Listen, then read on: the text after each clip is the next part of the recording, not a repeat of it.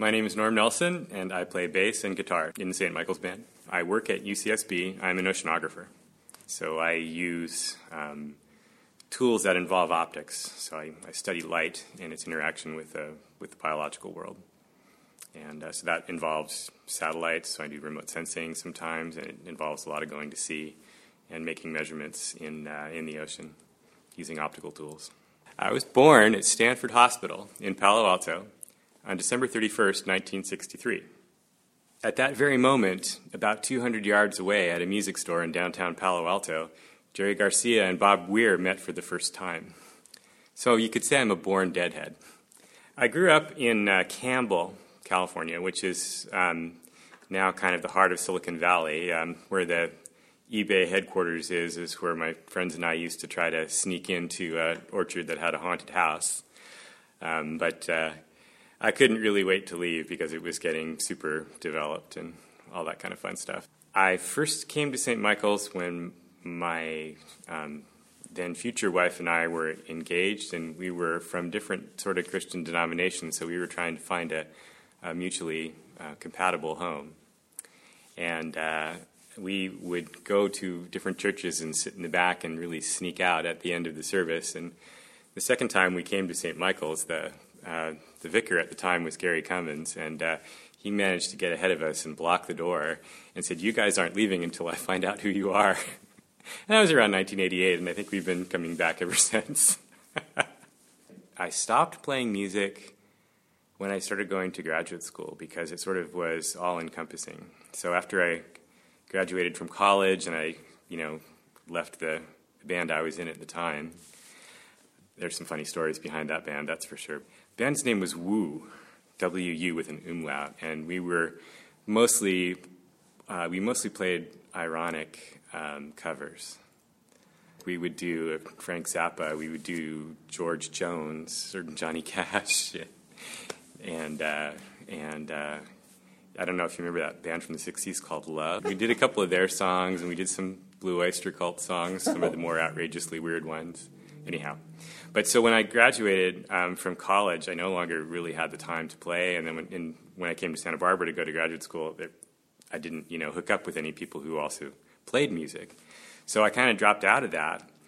And then when I was, uh, um, after I had got my PhD and Linda and the kids and I moved overseas to Bermuda, I one of my uh, colleagues at the place I was working turns out he's a really good guitar player. And when he found out I played the bass and guitar, he said, Well, we, we need to jam.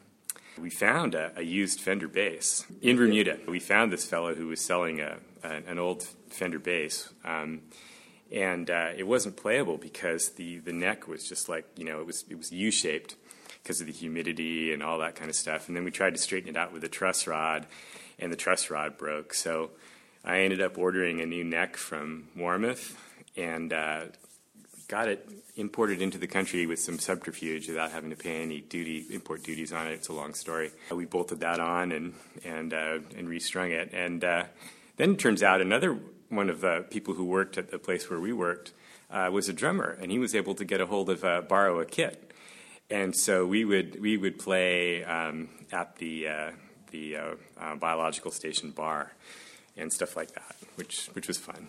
That was uh, that was a great time.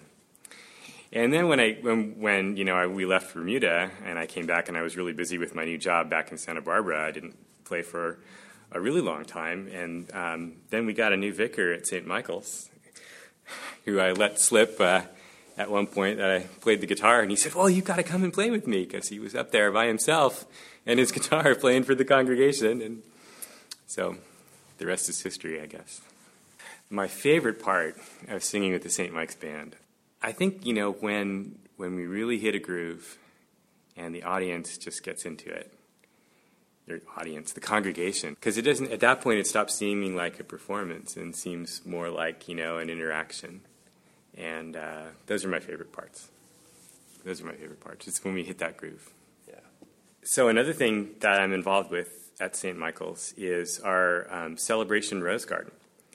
And this was a, a, project that was originated by Linda, my wife, who um, had been thinking about it for a long time. She's a, a Rosarian, And uh, one of the things we did when we came back from Bermuda was import a bunch of sort of rare and difficult to, to find roses that only you know were sort of native to Bermuda, kind of um, the mystery roses and stuff. And so she was very into that, and she'd always thought that uh, something like a memorial garden um, at St. Michael's would be would be really would be really great.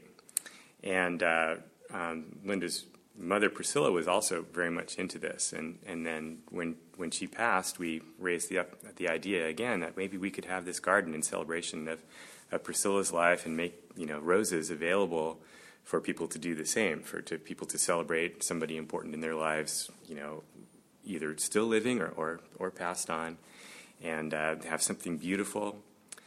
And uh, so the we decided to tackle the very much unused um, southwest portion of the of the St. Michael's property, which nobody ever really went to.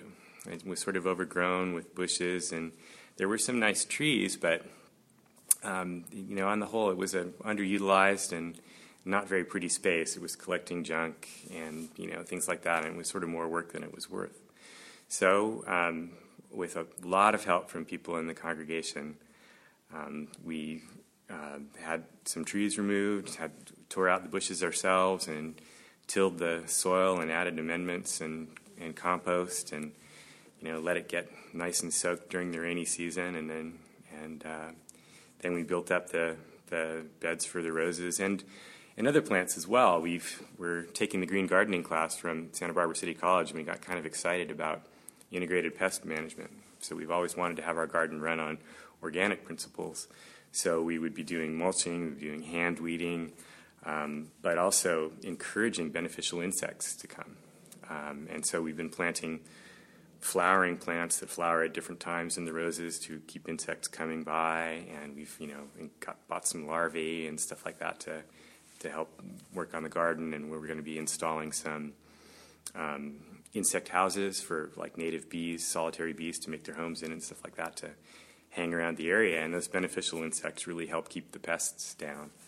And uh, um, and uh, we'll use you know compost that we're going to make ourselves to to mulch once everything's established. And uh, yeah, so it's a it's a beautiful, quiet space. Um, we hope to have a water feature sometime in the future when the drought's over, and uh, um, and uh, a place for people to, to, to meditate. You know, maybe after they've gone for a walk in the labyrinth, they can come sit and enjoy the, the flowers in the rose garden for a while. I love playing in the band so much. It's it's it's kind of like the, the best part of my week these days because it's so much fun. I love the people. You know, I love the music. It helps me, you know, develop my skills. Lets me play with other people, uh, and you know, it's just so much fun.